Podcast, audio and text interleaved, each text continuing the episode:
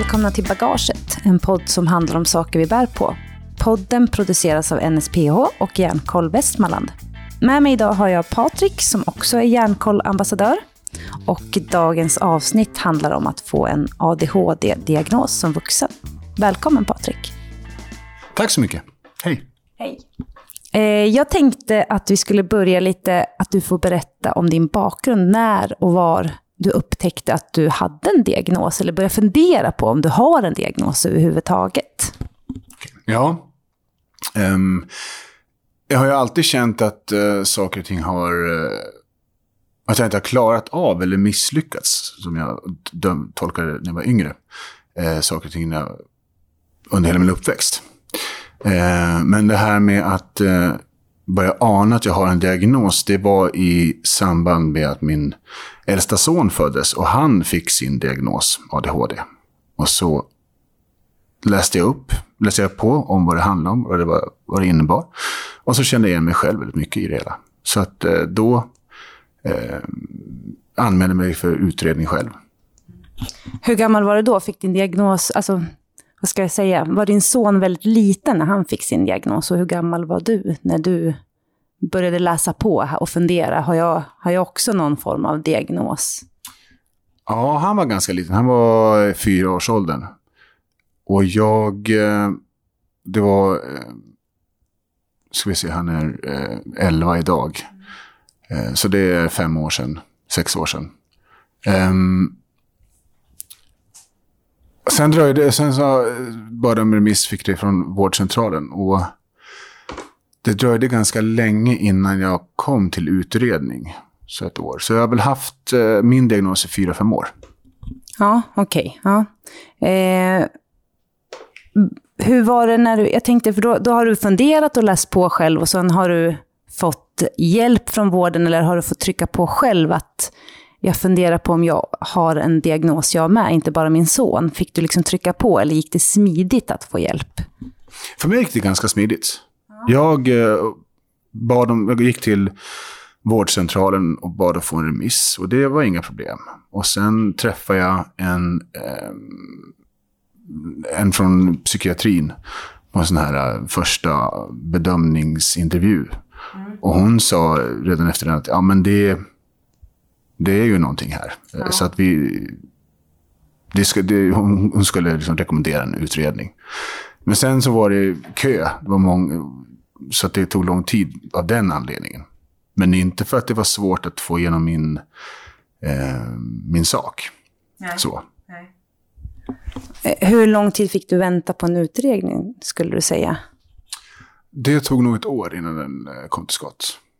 Eh, men det var, en, eh, som jag har förstått det, en eh, turbulent tid i vår, vår vuxenpsykiatri som är många men det var mycket personalbyten eller något sånt där. Så att det, det fanns en anledning. Men ett år tog det innan jag hamnade på utredningen.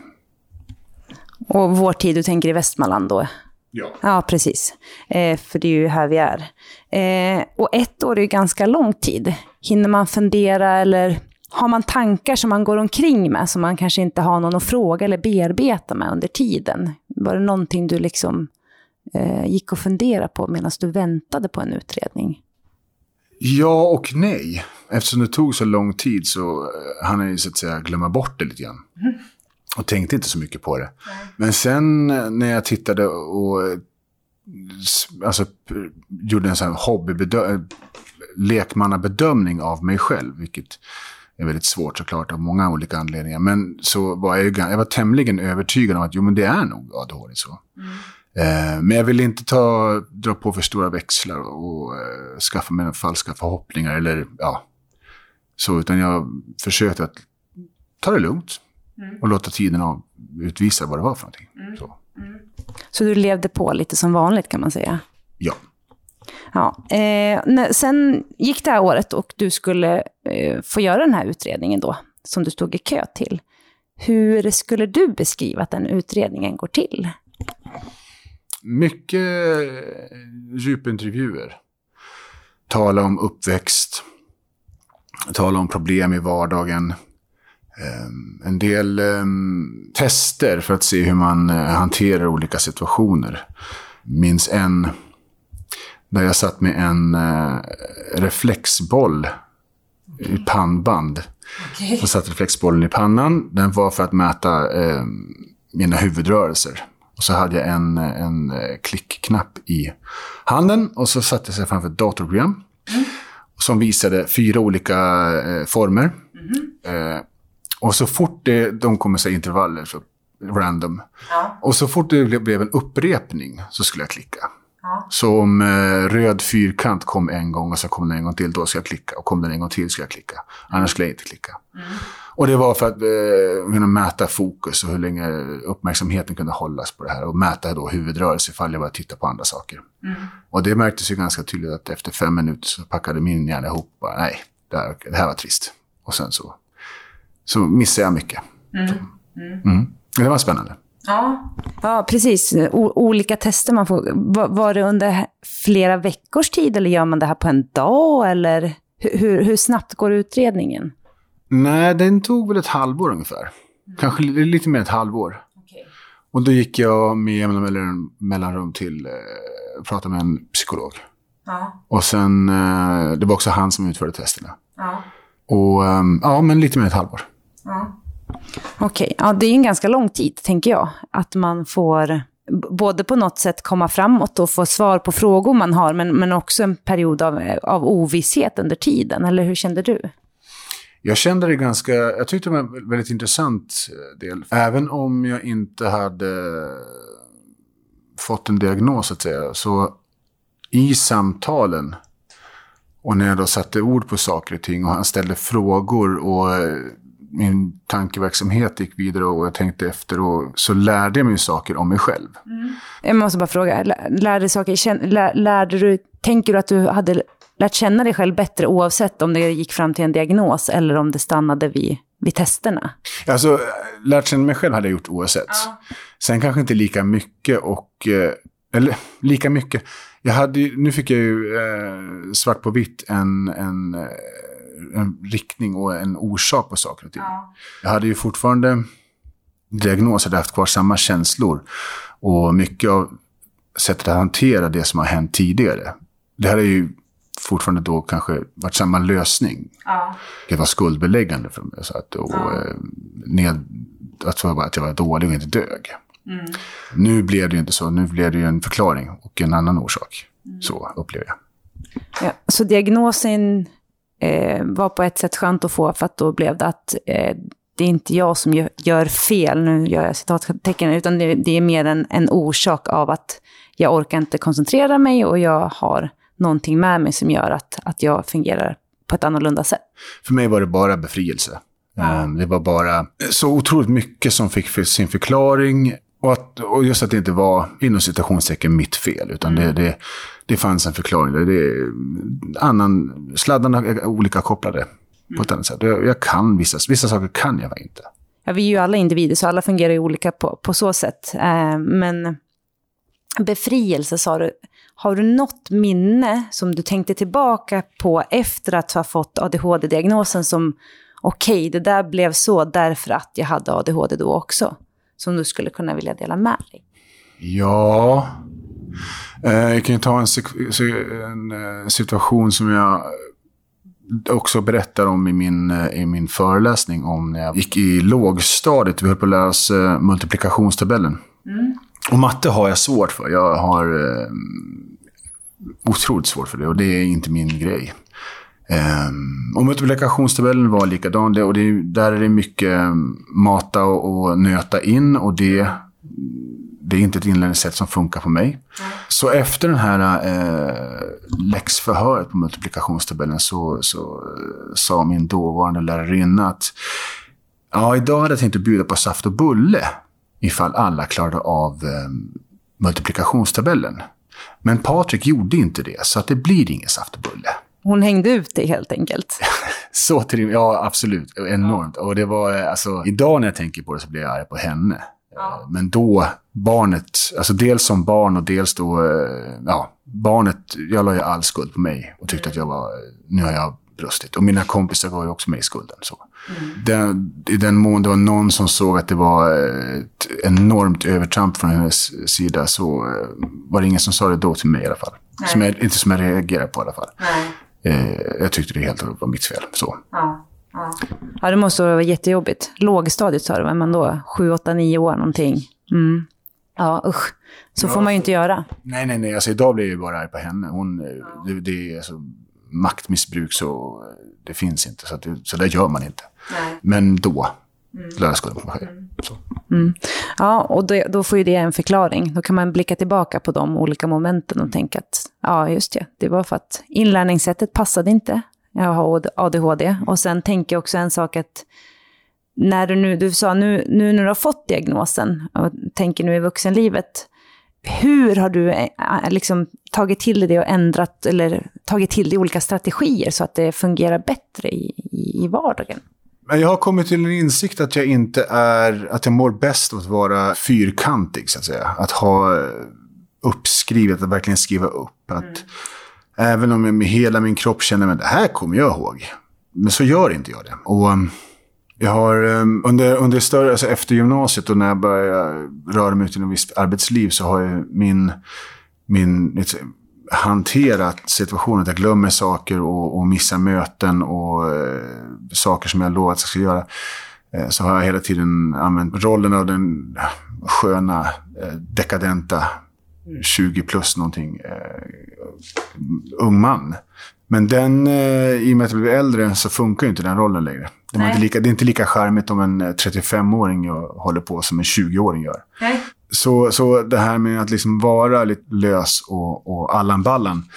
Även fast det är tristare att bli eh, fyrkantig så, så mm. mår jag bäst av det. Mm. När du säger fyrkant, nu tar, tog du arbetslivet lite, mötestider och, och, ja, det är mycket tider man ska passa faktiskt. Mm. Både i arbetsliv och privat också. Med, man ska träffa vänner eller kanske hämta och lämna barn och så vidare. Mm. Hur, hur, har du gjort något annorlunda där, på det, på det privata?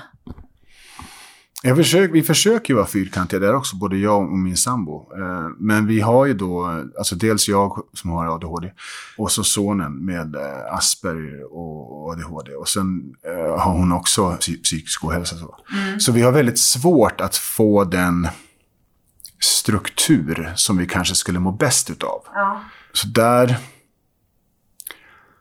där försöker vi mer bara slappna av så mycket som möjligt. Och, in, och, och eh, om det är i, i, största möjliga mån lägga bort yttre stress. Både det som stressar kanske eh, min son men också mig själv. Tänka, ja, då får det bli så här. Det blev så här idag. Mm. Och, och, det är in, kanske inte bra, men det är helt okej. Okay. Ja, jag tänkte, det blev så här. Skulle, skulle du vilja bjuda på någon berättelse där? Att, ja men säga en, en vanlig tisdag? Vad, vad, vad, vad kan uppstå där som, som ni behöver hantera? För nu nämnde du flera diagnoser i din fam familj. Så. Hur skulle kunna, en tisdag skulle kunna se ut för er? Har du lust att bjuda på det? Ja, absolut. Jag tar bara med mig själv i förhållande till sonen här. att Barnen ska till skolan och jag ska till jobbet. Mm. Vi kanske vaknar lite tidigt den här dagen så att jag inser att oj vad tid vi har, nu har vi gott om tid. Och sen så sätter jag mig och finfikar frukost och eh, läser tidningen på, på nätet. Så. Ja. Och sen har vi helt plötsligt inte lika mycket tid längre. Nej. Plötsligt har klockan gått väldigt fort. Mm. Och det är bråttom. Ja. Och sen så ska eh, yngsta sonen ska ha med sig matsäck. Kommer han på. Ja. Eh, och det kanske jag minns någon gång att vi pratade om förra veckan.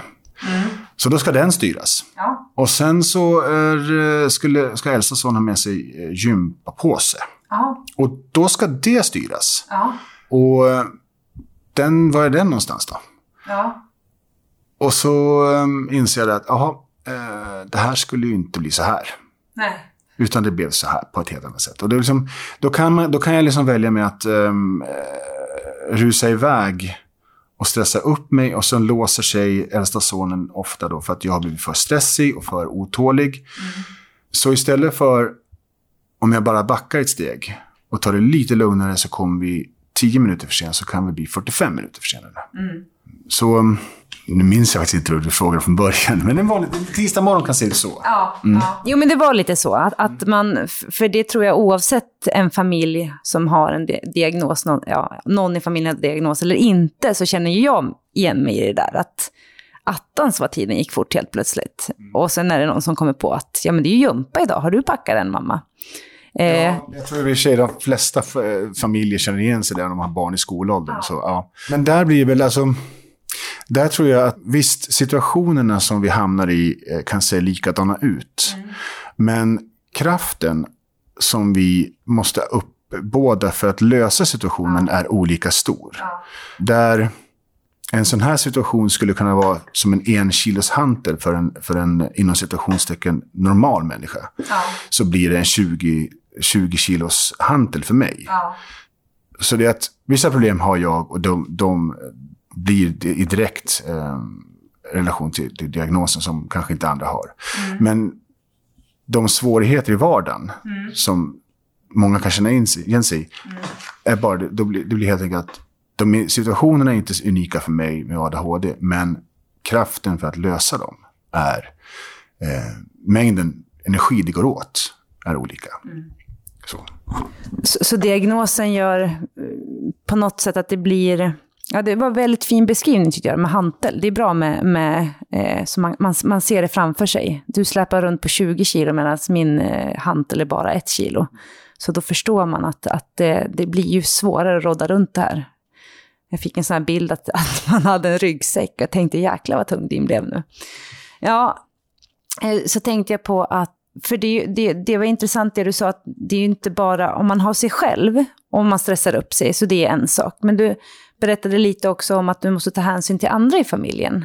Om jag stressar upp mig så kommer det låsa sig för, för din äldste son. Um, och som jag förstod det rätt så tar du hellre då en, en 10 minuters försening eller en 45, ja, jag förstod inte riktigt, men, men, men ja.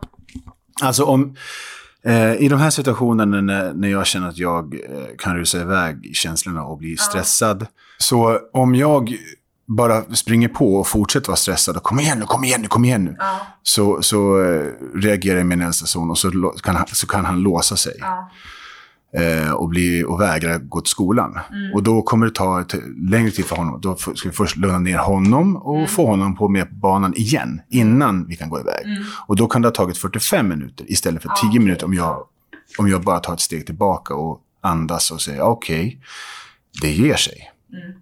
Det är inte bra, men det ger sig. Så.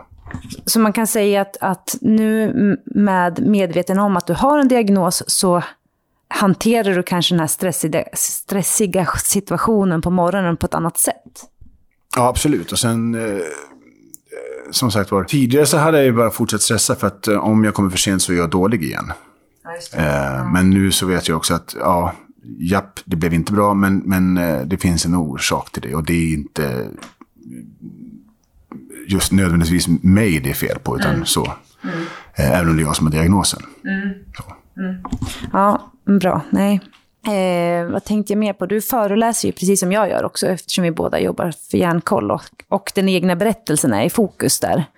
Eh, är det någonting, tips på, jag vet inte om du ger det i en föreläsning, men om du kunde ge här, att när man stressar upp sig, alltså hur tänker du på något speciellt sätt? Eller har du någon, något redskap eh, när det blir stressigt eller när du märker att oj, nu blev det inte som jag hade tänkt mig för att, för att eh, lösningen ska bli så bra som möjligt?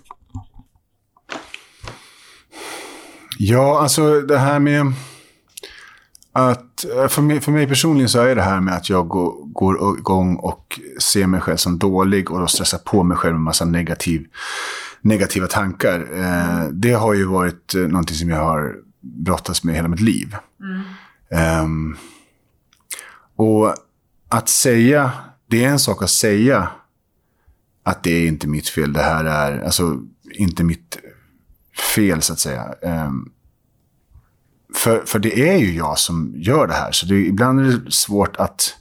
Det är lätt att säga det är inte mitt fel. Det är, lätt att, det är svårt att förstå det för sig själv. Göra det reellt. Um, men då brukar jag tänka om...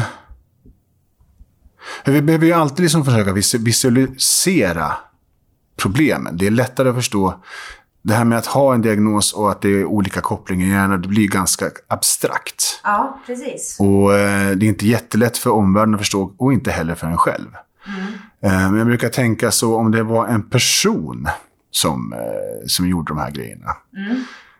Om det var så att det var en människa som kanske hade sagt så här, men det är lugnt, du har gott om tid, sätt dig och ta det lugnt. Kicka upp benen på, på, eh, på andra stolen och luta tillbaka. Ta en kaffe till. Mm om, den, om det var en person som gjort det, så ja. hade jag inte blivit lika sur på mig själv. Nej. Jag hade visserligen passat mig själv, bannat mig själv, så det var dumt att lita på honom. Men jag hade också liksom riktat, riktat lite skuld till den här personen som, som, som lurade mig. Ja. Um, och den personen har vi skapat hemma. Kallar honom Ruben. Ja. Um, för att liksom uh, visualisera. Ibland, Ruben funkar på ett sätt hos mig och, och är på ett sätt jävlig mot mig på ett helt annat på min sambo och i, i all, min sons fall, på ett annat sätt. Mm. Men det är ofta så att man kan lättare förklara att det är, det är Ruben. Och um, är han riktigt jävlig så säger vi motherfucking Ruben, för det är en motherfucker. Mm. Blir det också så, så att du upplever att, för du nämnde din son, han, han vet förstås vem Ruben är också? Han har inte riktigt grepp på det än. Han, men han började först nu i, i 11 års ålder förstå att vänta, det är en skillnad på mig och så. Mm. Men jag har inte riktigt, jag har inte riktigt introducerat eh, Ruben på allvar där. Men jag tror att det är dags att göra det. För mm. att, eh, så. Mm. Och det, det, är väl bra, för, för, precis du nämnde matematik innan det, och det är oftast abstrakt. Och, och när vi pratar om, om psykisk eh, ohälsa, så är det, eller hälsa kan vi också säga, så är ju det abstrakta saker, för det sker på insidan. Och jag tänker ju att oftast är det ju svårt att få sig en bild och en förståelse för när man inte kan se och ta på någonting. Och det, det beskriver du ju väl här med om, om ADHD då är Ruben kan vi säga. Så har vi fått något konkret att ta på. Mm. För jag tror att oavsett Ja, men man kan ju, jag har ju själv utmattning, så, så det är också det här att varför orkar inte jag allting? Eh, det var en bra idé. Att, att om man tänker att en person har varit och sagt saker och att man har lyssnat på den så är det inte bara mitt eget fel utan det är någonting som har hänt också på vägen. Så det var bra tips tycker jag. Järnkoll erbjuder kunniga och engagerade ambassadörer som föreläser om sina olika erfarenheter av psykisk ohälsa, vilket öppnar upp för samtal. Vad tänkte jag mer på? ADHD, är det någonting, hur skulle du kunna beskriva det på något liknande sätt mer konkret för de som inte förstår riktigt vad det innebär att ha ADHD? Det är att ha ADHD är att ha energin att uträtta all världens alla stordåd. Men sakna fokus att få någonting överhuvudtaget gjort. Kortfattat, för mig i alla fall. Tänker du dig att, att man har massa saker på gång men ingenting blir slutfört när du säger så? Ja, jag märker ju alltså på, när jag jobbar på kontoret, har kontordag och har olika saker. Min to-do-list är full av saker. Så jag har extremt lätt för att bli hoppig i mitt görande. Börja med, ja men den här grejen här, jag ska ringa den där personen. Och sen så vrider jag på huvudet och säger, men just det, jag måste ju ta hand om den här ekonomin. Just ja, ah, den där ska vi fixa. Ja, och Nej men just det där, där, jag skulle svara på det här mejlet. Jag tittar på datorn för att kolla upp, öppna ekonomifilen. Så ser jag mejlen, just det, jag skulle svara på mejl från, från honom. Men han sökte ju en, en uh, sak som jag skulle, uh, det var en tips på, på uh, lek. Ja men jag ser, det har jag i bokhyllan. Och där, den här boken, just det, den där boken har jag inte läst på länge. Så att efter en hel dag så kan jag vara helt slut. Mm. Eh, helt utpumpad. Men jag har inte fått någonting gjort. Men samtidigt så har jag gjort tusen saker. Mm. Och eh, det är också en sån här grej att jag lär mig att, vänta nu, stopp, nej, ekonomin nu. Sen det andra. Eh, måste verkligen prata högt för mig själv. Mm. Och säga, det är här du ska göra, du ska inte tänka på det andra. Lyckas du stoppa dig själv ibland så att du kan lägga fokus på, på just bara ja, ekonomin då, om vi tar det. Har jag bra dagar så går det ju ganska lätt. Då, är ju, eh, då funkar det ju bra. Och sen kan jag ha mer eller mindre hoppiga dagar. Mm. Eh, vissa dagar så är det bara så här, nej men skärp dig. Och sen så sätta sig rakt upp i stolen så, så vaknar, kvicknar hjärnan till lite grann. Eh, andra dagar så kan det ju vara, eh, spelar ingen roll vad jag säger så, så dansar jag hjärnan i alla fall Whoopam Gangnam Style i huvudet på mm. mig. Eh, och då de dagarna kan det vara lika bra att bara packa ihop och gå hem, för då blir det inget gjort i alla fall. Mm. Ehm, så får man ta igen den tiden en annan dag. Jag har ofta eh, den möjligheten att jag kan ta igen så. Ganska fritt. Så um, den lyxen har jag. Ja, precis. Man har ju olika yrken och, och vilken lyx man har att, att, när man ska utföra saker. Jag tänkte på det där när, när det hoppar och man tappar fokus, för det gör ju alla människor ibland, tror jag. Eller jag gör det i varje fall, jag känner igen mig. Men, men du kanske lite mer då, än oss andra. Har du något, nu vet jag inte om du vill prata, men en, jag vet ju att några som föreläser av oss hjärnkollambassadörer berättar också om att de ibland tar medicin för att fokusera vissa dagar när de vet att idag måste jag ha superfokus, för annars går inte det här. Ja, jag, jag eh, medicinerar. Jag tar eh, Elvans vid behov. Så. Och det hjälper mig att fokusera. Och jag tycker det funkar bra. Eh, jag försöker att inte ta det för mycket för att inte bli... Eh, eh, för att jag liksom... Det, även om det inte är... Just Elvans är väl nä, väldigt nära amfetamin om inte annat. Eh, och ur den aspekten så är jag lite försiktig med det. För jag har inte lust att göra mig då nu är den risken visserligen väldigt liten med tanke på att jag liksom går regelbundna kontroller och de har, har, har mig under uppsikt. Men jag, jag vill inte riskera det. Eh, så så att jag, ja, vid behov. Ja, och det kan ju vara bra att veta, tänker jag, för de som lyssnar, att, att det finns väldigt många som tar vid behov. Eh, har jag hört också eh, av andra hjärnkollambassadörer. Då har vi nämnt lite, mm, blicka tillbaka på barndomen, när, när du eh, började fundera på din egen diagnos. Är det någonting du brukar föreläsa om och, och ha med i din föreläsning som du skulle vilja nämna i, i det här avsnittet också? Nu, alltså, nu sitter inte min, min föreläsning som så, så himla stenhårt så jag kommer ihåg det. Jag har föreläst, hunnit föreläsa en gång. Så att eh, den har inte riktigt satt sig. Jag kommer inte ihåg vad vi... Jag säger ju så himla många bra saker. Om jag får säga det själv. Och det får jag ju. Men jag skulle väl i sådana fall rekommendera folk att boka mig sen när det här lägger sig och ger sig. Så, så kommer du få en... För du var ute och föreläste för en yrkesgrupp, har jag för mig. Ja. Eh, Misa här i Västerås. Och det var... eh, Nu ska vi se vilka som var inbjudna till det. Det var de och så var det ju, jag tror det var människor från skolvärlden och, ehm, och lite andra olika eh, instanser. yrkesgruppen. Ja, yrkesgrupper menar jag. Eh, och det var bra. Jag fick eh, positiv feedback. Så det är jättebra. Jag tänker också på att, att vi hela tiden eh, pratar ju om vår egen erfarenhet. Hur tycker du, skulle du kunna ge något tips? För just med det här att våga... Jag tänker att samhället vågar prata psykisk hälsa och ohälsa, men, men väldigt få upplever jag i varje fall vågar dela med sig av hur det känns på deras insida. Har, har du något tips? Liksom? Vad tycker du? Hur kan man börja prata om eh, sin egen psykiska hälsa? Jag vet inte riktigt. Jag har aldrig haft problem med att prata om mig själv. Snarare tvärtom. Jag har ju aldrig slutat. Så jag vet inte riktigt. Ehm, jag kan väl tänka mig att vi är en hel del män som har svårt att prata om det här. Som, som ser, ehm, som ser eventuellt, eventuell ohälsa som, att, som svaghet. Och det... Där, där ligger det så himla mycket i grunden, i bot, bakom det tror jag. Så det är svårt för mig att kanske komma med några eh, snabba eh, förklaringar till. Förutom att eh, glöm det. Ensam är inte stark och till och med Batman har en sidekick. Så att ehm, man är starkare eh, två.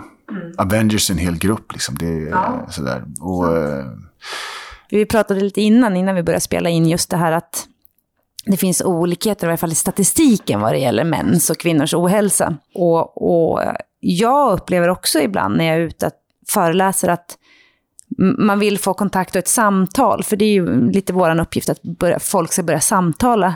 Då är det oftast i publiken folk som berättar om någon de känner. Det är väldigt få som tar upp sin egen erfarenhet eller, eller fråga. För att på något sätt finns det väldigt mycket skam och skuld fortfarande kvar i samhället. Vad tror du, är det så eller? vi har pratat om det hemma. Min sambo har, eh, är bipolär. Så att, eh, och vi har ju konstaterat att min alltså ADHD, den är ändå rätt lätt att prata om. Den är liksom lite, lite trenddiagnosen. Alltså den är, det det är så, åh, vilken är din superkraft då? Ja. Och så förväntar sig folk att man ska vara eh, Allan Ballan och flyga runt och rädda katter ur träd. För ja. det gör man ju om man är superhjälte. Ja. Eh, men hans bipolaritet är inte alls lika eh, hipp. Den, den är mer, den, där tolkar jag mer som där då, i sådana fall eh, tabu och skambelagd. Mm. Jag tycker väl att det är... Alltså det, det, det beror ju på att det är så himla mycket... Folk vet inte vad det handlar om. Um, och det märker jag ju själv, även fast det är en... Alltså det är ju en positiv fördom, fördom det här med superkraften och, mm. och uh, att man är gamla jägare och, och sam, uh, lantbrukssamhället var jägare. Så där. Det är positiva för dem, men det är ju fortfarande bollocks. Det är inte, alltså, jag köper inte de, de, de eh, väldigt simpla förklaringarna. Men, men, men det är fördomar, det är fördomar man möter och de är positivt laddade. Så eh, bipolaritetens eh, fördomar har inte hunnit bli positivt laddade än. Nej. Men det blir, jag tror att vi blir det om vi, ju mer vi pratar om det. Mm. Det inte är, vad ska man säga, det inte är något konstigt. Jo, det är klart det är konstigt. För den som drabbas är det lätt... Alltså det. Men alltså, stigmat försvinner om vi pratar om det. Mm. Jag tänker ju också det, för det är ju just det vi, att samtala så här. Nu har jag lärt mig massor i samtalet, för du nämnde okunskap. Och det tror jag också att om vi inte pratar utifrån oss själva så skapar vi heller inget språk för den psykiska hälsan. För vi, vi har ju under så lång, lång tid prata kost och motion. Det har ju liksom varit en trend också, på tal om trender. Men man har liksom glömt en del av människan och det är insidan, tycker jag. Så jag tänker att om fler vågar börja säga lite, så tror jag att de här normerna och stigmatiseringen kommer släppa sakta. Men vi har en ganska lång process kvar för att vi inte har gjort det så länge. Och sen säger du att det kan vara skillnad på olika diagnoser. Och det har jag också förstått lite grann. Men där är det väl mer att folk, okunskapen gör att folk blir rädda för något sätt. Att vi ska vara väldigt annorlunda. Mm. Men jag, ja, precis. Jag, jag tror att eh, så mycket mer annorlunda är vi inte egentligen. Eh, vi kan behöva andra stöd och andra förutsättningar. Eh, men jag tror jag är ändå positivt, eh, positivt inställd. Jag menar, om jag tittar på den skola jag gick i för 20-30 år sedan och tittade på, på oss som var annorlunda, hur vi behandlades. Ja. Och den förståelse, eller i huvudsak brist på förståelse ja. vi mötte. Om att vi skulle minsann, det var bara att sitta ner och vara tyst, för så mm. ska man göra. Mm. Och så tittade jag på den skola som, som min son möter. Ja. Även om skolan idag är långt ifrån perfekt så är den ju milsvid från den skola jag, jag gick i. Mm. Och det är som sagt bara 20-30 år sedan. Så mycket, det är otroligt mycket som har hänt. Eh, och jag tänker, om jag blir farfar mm. eh, och, har, och mina barnbarn kanske har sånt där, alltså, eller den generationens barn. Ja. Jag tror att de kommer möta en, en om inte fullt förstående, men en, och i sin tur en mer förstående skola mm. än den jag. Så jag, ja, det är svårt. Ja, vi har utmaningar, men jag ser inte positivt på det. Mm. Jag tror att jag är fylld av eh, optimism inför framtiden. Så. Vi låter det få vara de sista orden. Tack så jättemycket. Tack själv. NSPH Västmanland består av fem medlemsföreningar. Attention Västerås, Balans Västmanland, Frisk och Fri Västerås, RSMH Västmanland och OSS Västmanland. Du hittar mer på NSPH Västmanland om våra medlemsorganisationer.